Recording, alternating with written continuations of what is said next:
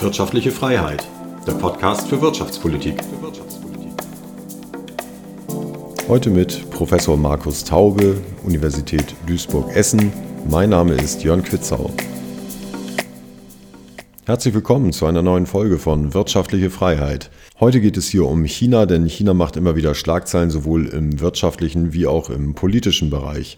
Mein Gast ist heute Markus Taube, er ist Professor an der Universität Duisburg-Essen und hat dort einen Lehrstuhl für Ostasienwirtschaft mit Schwerpunkt China. Er war Gastprofessor in China und ist regelmäßig dort im Lande. Das heißt, er ist ein echter Experte. Ich freue mich, dass Sie heute hier zu Gast sind. Hallo und herzlich willkommen, Herr Taube. Hallo, ich grüße Sie. Herr Taube, ähm, China ist ja immer wieder für Schlagzeilen gut und ich habe das Gefühl, dass die Schlagzeilen zumindest in letzter Zeit äh, tendenziell negativ sind. Äh, das betrifft einmal den politischen Bereich, aber auch den wirtschaftlichen Bereich. Ich würde das Gespräch gerne so in vier Teile unterteilen. Erstmal den, die wirtschaftliche Lage und den wirtschaftlichen Ausblick. Als zweites würde ich dann gerne in das spezielle äh, Thema reingehen. Wie sieht's um den Immobilienmarkt aus? Und dann das dritte Thema Politik und das würde ich dann wieder aufteilen in zwei Teile, einmal Innenpolitik und Außenpolitik. Und äh, zum Einstieg mal die Frage, wie würden Sie denn äh, die chinesische Wirtschaft sehen? Wir hatten ja alle geglaubt, in diesem Jahr kommt das große Comeback, nachdem China die Zero-Covid-Politik aufgegeben hat, ähm, dass es da zu dem großen Nachholeffekt kommt. Das ist dann im ersten Quartal tatsächlich so gewesen. Aber danach sind die Konjunkturdaten doch tendenziell ja eher enttäuschend ausgefallen. Was würden Sie sagen, wo steht China gerade wirtschaftlich? Ja, Sie haben recht. Wir hatten nach Covid tatsächlich erwartet, dass eine Art V-artiges äh, Wachstum wieder eintritt, dass China also innerhalb kürzester Zeit das alles wieder aufholt, was, ähm, was in, in der Covid-Periode verloren gegangen war. Äh, wobei die Idee war, dass wir, dass wir beginnen mit einer Erholung des Konsums, nachholender Konsum, Pent-up Demand, der sich dann Bahn bricht in den ersten Monaten, äh, dass dann der Rest der Volkswirtschaft eigentlich ein bisschen länger braucht, dass wir im Industriesektor, im Investitionsbereich erstmal wieder ein Hochfahren auf eine Normalauslastung der, der Kapazitäten haben und das erst anschließend, nachdem dann die Kapazitäten wieder voll ausgelastet sind, wir in die ähm, in die Nettoinvestitionstätigkeit reinkommen und damit dann eben auch äh, nachhaltigeres, größeres Wachstum sehen. Äh, war nicht so, haben wir uns getäuscht. Tatsächlich äh, haben wir in den ersten äh, ähm, Sprung nach oben gesehen, wie Sie, wie Sie ja schon dargelegt haben, im ersten Quartal. Dann wurde es schwach. Dann wurde es schwach. Allerdings die allerletzten Zahlen, die heute Morgen reingekommen sind, äh, zeigen ja, dass, wenn wir diesen Zahlen glauben können, dass China tatsächlich jetzt wieder on track ist für das Jahresziel von 5% BIP-Wachstum. Also die, die letzten Konjunkturdaten von, von heute Morgen sagen eigentlich, ähm, der Einzelhandel als Konsummesser ist, ist wieder nach oben gegangen, liegt über den Erwartungen. Industrieproduktion liegt wieder über den Erwartungen. Das heißt, vielleicht sind wir tatsächlich drüber gesprungen über diese Delle äh, zur Mitte des Jahres. Ich glaube aber trotzdem, dass, dass die, die Grundproblematik äh, weiterhin da ist. Ähm, wir hatten eine eine starke Reisetätigkeit jetzt der Golden Week, der, dieser Kette von Feiertagen, die es in China Anfang Oktober gibt. Das war gut, das war positiv, aber nicht so exorbitant toll, wie man das erhofft hatte. Und für mich ist das ein Indikator dafür, dass in der Bevölkerung immer noch ein sehr, sehr starker Perceived Wealth Effekt äh, zum Tragen kommt. Das heißt, das, das wahrgenommene Vermögen, das, der wahrgenommene Reichtum äh, ist zurückgegangen aufgrund der Immobilienkrise und der, der zahlreichen äh, Einwohner Chinas, die einfach viel Geld bezahlt haben, upfront für ihre, ihre Apartments, die nicht fertiggestellt werden. Das Geld ist weg, vielleicht nicht weg, aber auf jeden Fall ist es irgendwo jetzt gerade äh, auf Eis gelegt.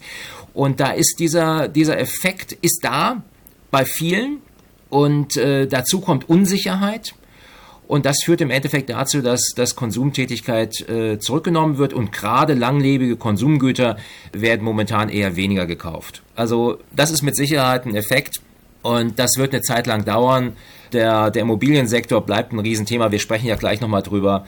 Das wird sich nicht innerhalb von wenigen Wochen, Monaten gelöst haben. Okay, also auf der einen Seite haben wir negativ zu verbuchen diesen Vermögenseffekt, den negativen Vermögenseffekt, der durch die Immobilienkrise entsteht. Auf der anderen Seite ähm, ist es äh, positiv zu sehen, dass für die Weltwirtschaft zumindest äh, die Lieferkettenengpässe, die Lieferkettenprobleme durch das Ende der Lockdown-Politik in, in China ja aufgelöst sind. Ne? Also das ist auf jeden Fall mal was Positives, auch wenn kein richtiger konjunktureller Schub aus äh, China dazu kommt. Der Vollständigkeit halber noch, weil Sie die Konjunkturdaten von heute Morgen genannt haben. Wir sprechen heute am 18. Oktober. Ähm, ausgestrahlt wird das Gespräch wahrscheinlich ein paar Tage später. Also deswegen, äh, damit die Hörer wissen, an welchem Tag diese äh, Konjunkturdaten reingekommen sind. Sie haben eben schon gesagt, die Daten sind positiv und äh, signalisieren so ein bisschen, dass es doch Richtung 5% gehen könnte. Da drängt sich natürlich immer die Frage auf bei China, wie verlässlich sind die Daten? Ne? Also unsere US-Volkswirte, die sich auch um äh, China kümmern, die machen eigentlich immer zwei Prognosen. Einmal das, was offiziell rauskommt und dann, das wird dann aber auch bei uns nicht veröffentlicht, äh, so eine Annahme darüber, was äh, tatsächlich dahinter steckt. Und das ist meist ja ein äh, Stück weniger. Wie würden Sie das einschätzen? Wenn 5% auf dem Papier stehen nachher, wie viel ist das real? Haben Sie da ein Gespür für oder können Sie irgendwie eine Größenordnung nennen, wie viel man gedanklich lieber abziehen sollte? Oh Gott, das ist wirklich heikel. Das ist wirklich heikel. Ähm, ich habe äh, sehr, sehr viel zusammengearbeitet mit Kollegen vom Statistischen Amt in der Vergangenheit in China. Und die haben mir auch ganz offen erzählt, dass man in, in Peking im Endeffekt die Daten tatsächlich massiert. Ja, man, man kennt äh, seine Kollegen aus den, aus den Regionen. Äh, man versucht einzuschätzen, inwiefern diese Kollegen einen Anreiz haben, höhere Daten oder schlechtere Daten zu melden und passt dann die lokalen Daten nach oben oder unten an, je nach, je nach Einschätzung. Und das führt natürlich dann irgendwann zu äh, einem sehr, sehr intransparenten Gemisch. Von daher bin ich sehr, sehr vorsichtig da jetzt zu sagen, also ich würde jetzt mal pauschal immer zwei Prozentpunkte abziehen. Ich glaube, das ist nicht korrekt. Es ist einfach aber auch so, dass, äh, dass die Entscheidungsträger in China korrekte Daten haben wollen. Sie wollen korrekte Daten haben für ihre eigene Entscheidungsfindung und sind eigentlich nicht daran interessiert, hier äh, mit falschen Daten zu agieren. Und die Daten, die hier kommuniziert werden, öffentlich, auch im Westen, sind die gleichen Daten, mit denen auch äh, sehr, sehr viele Entscheidungsträger in China agieren. Von daher sehe ich das nicht so negativ, wie es, wie es oftmals wahrgenommen wird es ist eigentlich eher der Effekt, dass wenn Daten nicht so sind, wie man sie gerne hätte, dass sie einfach nicht mehr publiziert werden. Wir sehen das zum Beispiel gerade für die Zahlen für die äh, Arbeitslosenquote für Jugendliche, die werden einfach seit diesem Sommer nicht mehr publiziert weil das offensichtlich zu peinlich, zu negativ war, wenn man Jugendarbeitslosigkeit von über 20 Prozent hat. Nicht? Dann tauchen die einfach nicht mehr auf und dann werden die Daten eben nur noch einem ausgewählten Kreis von Entscheidungsträgern auf ähm, äh, Provinzregierungsniveau etc. weitergegeben. Ja. Abgesehen davon, äh, ich war gerade vor zwei Wochen in China und habe mit Kollegen gesprochen und dort war unisono die Meinung, äh, also die Kollegen meinten, eigentlich sei die chinesische Volkswirtschaft viel aktiver, viel dynamischer, als die offiziellen Daten anzeigen würden. Äh, nun gut, das bestimmt auch nicht. Das kommt einfach aus einem Umfeld heraus, äh, dass wenn man in den großen Städten in China ist, in den Metropolen, das, das ist bustling, das, ist, das sieht immer noch aus wie, äh, wie boomende Metropolen. Und da haben sie nicht das Gefühl, dass die Volkswirtschaft momentan irgendwie ähm, nicht funktioniert. Wie gesagt, aber das ist nur ein, ein punktueller Eindruck und ähm, ich würde sagen, dass die statistischen Daten, die wir momentan haben, grosso modo den Trend richtig angeben, die Entwicklung richtig angeben. Äh, der Niveaueffekt, da ist bestimmt ein bisschen was zu korrigieren, aber ich weiß nicht wie viel.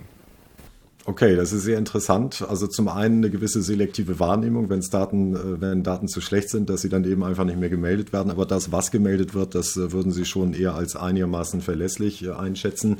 Ähm, es war ja vor einigen Jahren so, dass, also ich zumindest habe mich gewundert und wahrscheinlich die meisten anderen auch, dass diese Wachstumsziele ja meist so einigermaßen erreicht wurden. Ne? Wenn China um 6,5 Prozent wachsen wollte, dann kam am Ende meist auch irgendwas um die 6,5 Prozent raus.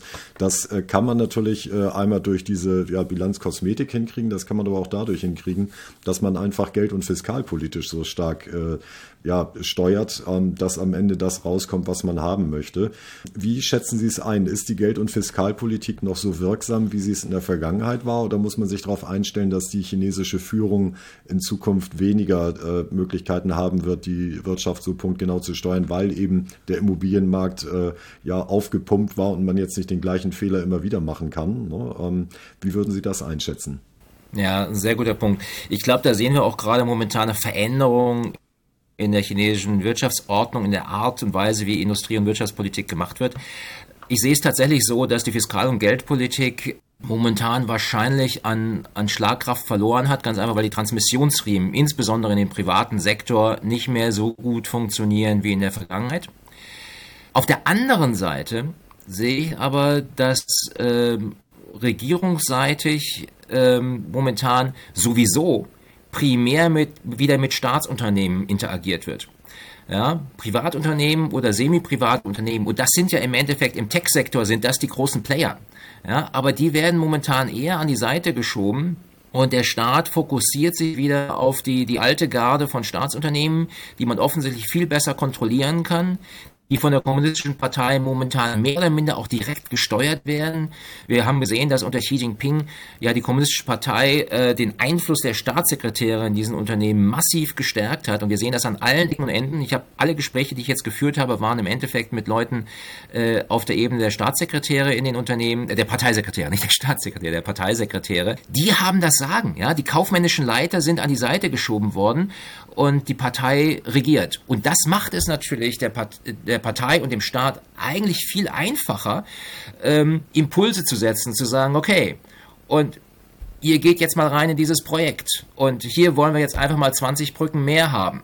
Ja, oder hier haben wir dieses Infrastrukturprojekt. Das braucht nicht mehr indirekt gesteuert zu werden über eine, über eine äh, Geldpolitik oder eine indirekt wirkende Fiskalpolitik, sondern es wird, geht wieder zurück auf viel mehr diskretionäre Maßnahmen zur äh, direkten Steuerung der Unternehmensaktivitäten.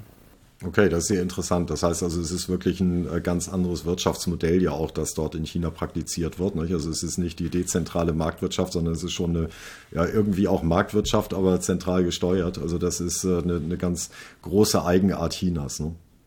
Ja, also definitiv. Eigentlich gehen wir wieder einige Schritte zurück in Hinblick auf die marktwirtschaftliche Transformation der Staat hat wieder enorm an, an Einflussmöglichkeit und auch Einflusswillen gewonnen. Dezentrale Aktivitäten sind weiterhin vorhanden. Wir haben sehr viel dezentrale Märkte, insbesondere eben umso dichter wir an die, an die Konsumenten rankommen. Aber in ihnen hat der Staat seine Kontrolle und seine Entscheidungsmacht weiter gestärkt. Klasse. Dann äh, würde ich gerne noch einmal zum äh, Immobilienmarkt zurückkommen. Sie hatten schon gesagt, es gibt da Schwierigkeiten, es gibt äh, Preisrückgänge, es gibt äh, gestoppte Bauten, es gibt dann natürlich dementsprechend auch Verluste in den, in den Büchern. Wie, wie sehen Sie es? Wie geht es weiter? Ist die, äh, ja, ist die Luft schon raus aus dem Immobilienmarkt? Äh, muss noch viel mehr Luft rausweichen? Wie würden Sie das einschätzen? Was kann der Staat tun, um den Immobilienmarkt zu stabilisieren oder muss er jetzt einfach mal laufen lassen? Ja, äh, lassen Sie mich direkt einhaken an dem, was Sie sagen. Was kann der Staat tun, um den Immobilienmarkt zu stabilisieren?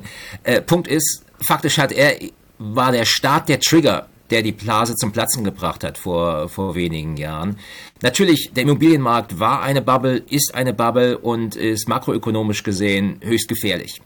Und was jetzt geschah, war ja einfach, dass die, die Regierung Xi Jinping mehrere äh, rote Linien fest vorgegeben hat, um die Finanzstruktur des Immobiliensektors äh, zu reformieren, um diese Unternehmen wieder zurückzuholen in ein einigermaßen fahrbares Gewässer und, und Risiken rauszunehmen. Nun, dann kam aber, und das ist einfach, muss man sagen, Pech, dann kam der, die größte Welle der, der Corona-Krise und ähm, on top auf diese administrative Maßnahme, die massiv in das Geschäftsmodell vieler ähm, dieser Immobilienunternehmen äh, eingegriffen hat, deren Finanzierungsbasis eingeschränkt hat, kam die, kam die Corona-Krise und kam die daraus bedingten Liquiditätsengpässe.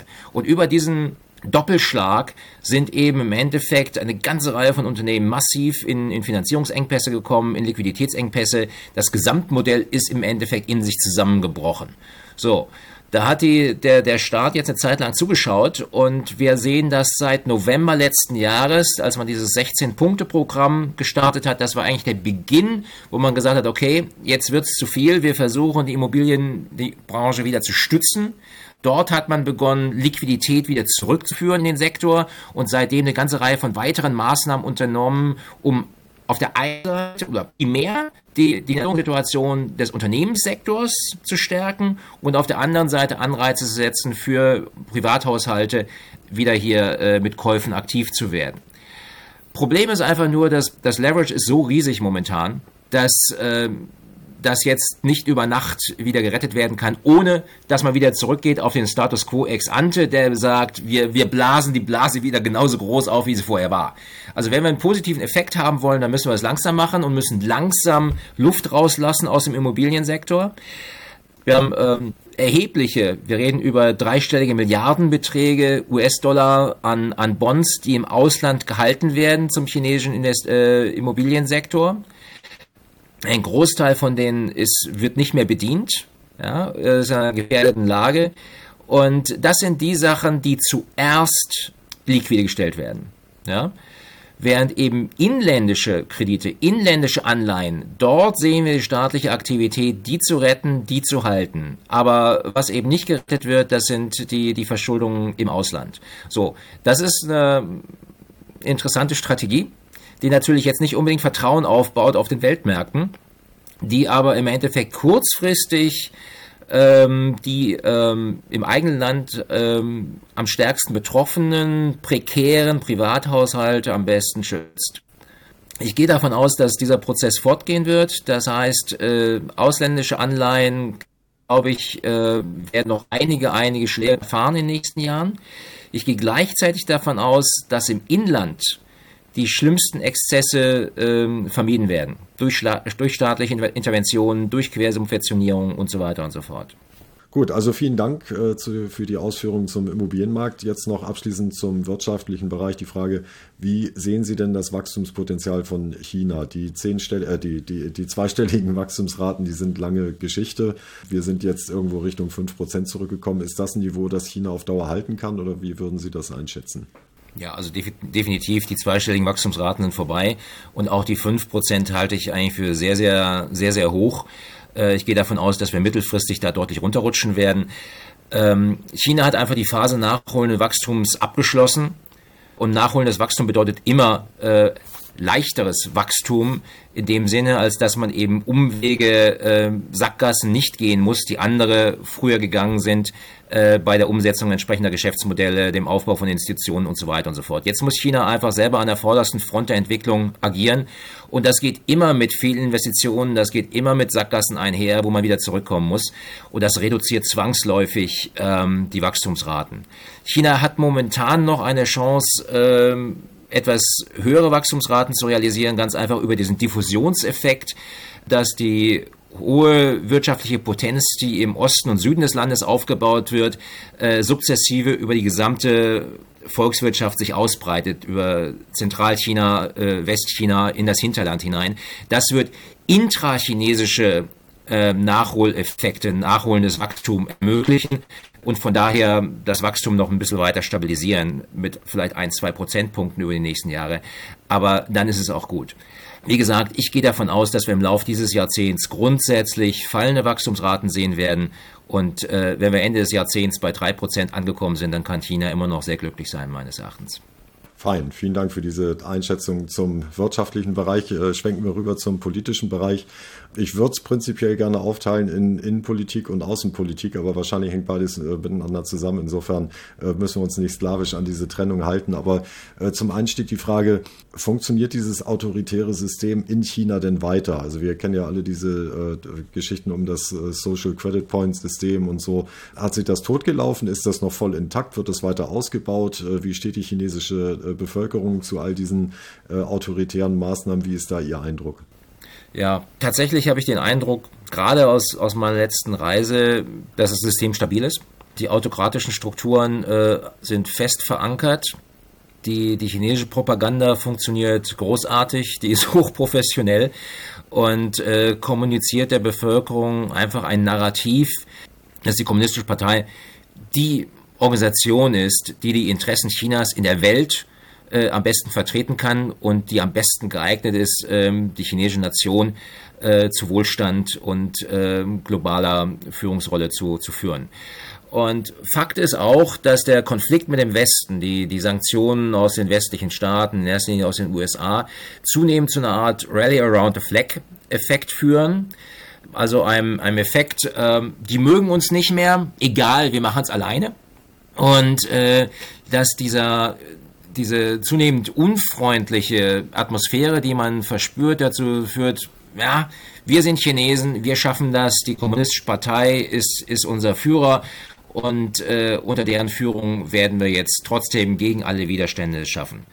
Das bricht sich Bahn in verschiedensten Bereichen, unter anderem natürlich auch in diesem Buy Chinese, dass jetzt einfach ganz bewusst einfach nicht mehr überlegene westliche Technologie gekauft wird. Es wird jetzt nicht mehr das iPhone gekauft, sondern es wird das Huawei und das Oppo und das Xiaomi gekauft, obwohl man sagt, mh, hm, eigentlich finde ich das iPhone immer noch besser, aber ich kaufe jetzt ein chinesisches Produkt, ich kaufe eine chinesische Marke. Und ähm, das bricht sich Bahn und, und stabilisiert sowohl die Volkswirtschaft, als auch das Regime momentan. Ich sehe momentan keinen Effekt äh, oder keinen keinen Moment, in dem das Regime momentan geschwächt wird oder auch nur halbwegs in Frage gestellt wird.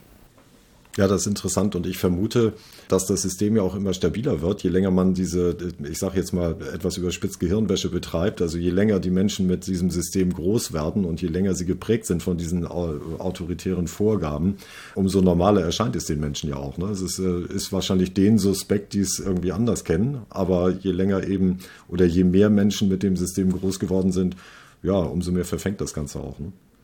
Ja, stimme ich Ihnen vollkommen zu.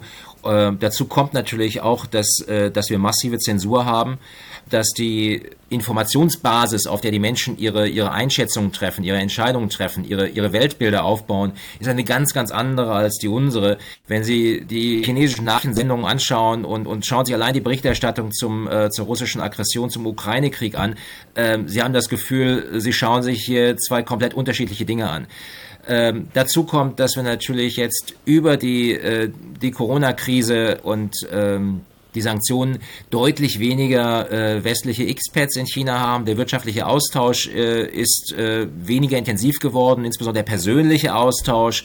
Und das führt einfach dazu, dass die chinesische Propaganda äh, ganz, ganz andere Möglichkeiten hat, das Weltbild der Bevölkerung zu beeinflussen und nachhaltig, nachhaltig in eine bestimmte Richtung zu schieben. Ja, keine ganz so schönen Perspektiven. Kommen wir dann äh, zur außenwirtschaftlichen Komponente. Wie sieht's da aus? Was ist Ihr Eindruck? Wie äh, positioniert sich China? Insbesondere natürlich mit Blick auf Taiwan. Das ist so für uns das größte äh, ja, Risiko für unseren wirtschaftlichen Ausblick. Insofern immer gebannt äh, der Blick Richtung China. Was tut sich da an der Front? Ähm, wie schätzen Sie es insgesamt ein? Hm. Also für mich persönlich ähm, ist, das, ist, ist Taiwan eigentlich eher ein, ein, äh, ein Non-Topic ich gehe nicht davon aus, dass, äh, dass wir einen militärischen Konflikt äh, oder eine, eine militärische Aggression Festland Chinas gegen, gegenüber Taiwan sehen, und zwar äh, auf absehbare Jahre. Da ist man viel zu rational immer noch. Man sieht, was die Opportunitätskosten sind. Die sind riesig. Ja, und das ist dann nochmal eine ganz, ganz andere Dimension, als was wir, was wir momentan gerade erleben mit der russischen Aggression in der Ukraine. China würde dort äh, enorm viel verlieren für einen, einen Anspruch, der zuerst mal einfach nur ein, ein ideologisches Konstrukt ist. Und äh, wenn man nicht glaubt, dass die Eitelkeit einer Person dazu führt, weil er es versprochen hat, dass in seiner Amtsperiode Taiwan äh, zurückkommt in, in festlandchinesische Souveränität. Wenn man davon ausgeht, dass die Eitelkeit, diese Aussage bestätigen zu wollen, nicht das Primat ist, dann wird es nicht passieren. Und ich glaube, diese Eitelkeit ist in dem hochprofessionellen politischen System, was wir in China haben, nicht gegeben. Ansonsten sehen wir China sich neu aufstellen in einer Welt, die äh, zunehmend äh, zweigeteilt wahrgenommen wird. Äh, die Freunde Chinas oder diejenigen, die Chinas äh, Intentionen teilen und diejenigen, die China versuchen äh, einzugrenzen, die die chinesische Sicht der Welt nicht teilen man macht die Volkswirtschaft durchaus auch krisensicher, wenn sich so einige Maßnahmen anschauen. Auch die, die regulierenden Eingriffe in den Immobiliensektor waren ja im Endeffekt eine Maßnahme, mit, dem, mit denen makroökonomische Risiken aus der Volkswirtschaft äh, bereinigt werden sollten, weggenommen werden sollten. Ähm, das sehen wir in anderen Sektoren ebenfalls. China versucht sich volkswirtschaftlich, gesamtwirtschaftlich krisenresistenter aufzustellen. Man versucht außenpolitisch neue Partner um sich zu scharen. Jetzt nicht mehr unbedingt über die Belgian Road Initiative, sondern über andere Initiativen, in die Inhalte der der Belt and Road Initiative hineingeschoben werden. Ja, Global Development Initiative, äh, Global Security Initiative, das neue BRICS-System, was von China reaktiviert worden ist, etc. All das sind Maßnahmen, mit denen China versucht, sich neu zu positionieren. Und zwar eben in einer, in einer Welt, die zunehmend als konfliktgeladen gesehen wird. Das heißt, man ist nicht mehr dabei zu sagen, wir suchen den Win-Win, und wir versuchen einfach mit, mit den westlichen Staaten so gut wie möglich auszukommen, sondern man bereitet sich auf einen, ich will jetzt nicht sagen disruptiven, aber auf einen äh, nachhaltigen Konflikt mit der westlichen Welt vor, in der das klassische Win-Win einfach äh, keine Realität mehr sein wird. Ja, das ist äh, durchaus eine sehr komplexe Gemengelage, die Sie da skizzieren. Insofern möchte ich an das anknüpfen, was sehr positiv war von Ihrer Seite. Ähm, die Einschätzung dazu, dass es kein, ja, keine kriegerische Auseinandersetzung geben wird, zumindest nicht in den nächsten Jahren äh, auf absehbare Zeit.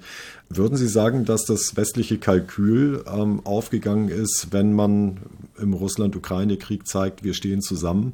Ähm, und äh, Russland die, die Stirn bietet, dass das auch abschreckende Wirkungen auf China hat? Oder würden Sie sagen, da ist China so groß und nimmt sich inzwischen so wichtig äh, selbst wahr, dass das gar keine abschreckende Wirkung hatte?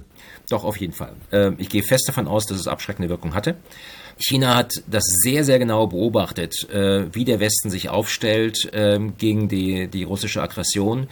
Äh, man hat sehr genau beobachtet, wie äh, gerade in Europa sich die Staaten in einer Masse zusammengeschlossen hatten und geeint aufgetreten sind, wie wir das ja lange Jahre lang nicht gesehen haben. Die, die Amerikaner haben zwei Tage nach der russischen Invasion die ersten Militärberater nach Taiwan geschickt. Auch ein ganz, ganz klares Signal. Und ähm, ich gehe fest davon aus, dass der gesamte Konflikt von, der, von dem ersten Scheitern der Blitzinvasion Russlands äh, bis hin zu den verschiedenen äh, westlichen Sanktionen, Maßnahmen, de, dem langgezogenen Krieg, den wir jetzt sehen, dass das sehr, sehr intensiv aufgearbeitet wird in allen Partei- und Militärschulen und äh, dass China versucht daraus Lehren zu ziehen für die eigenen für die eigene strategische Aufstellung und äh, das eigene militärische Agieren.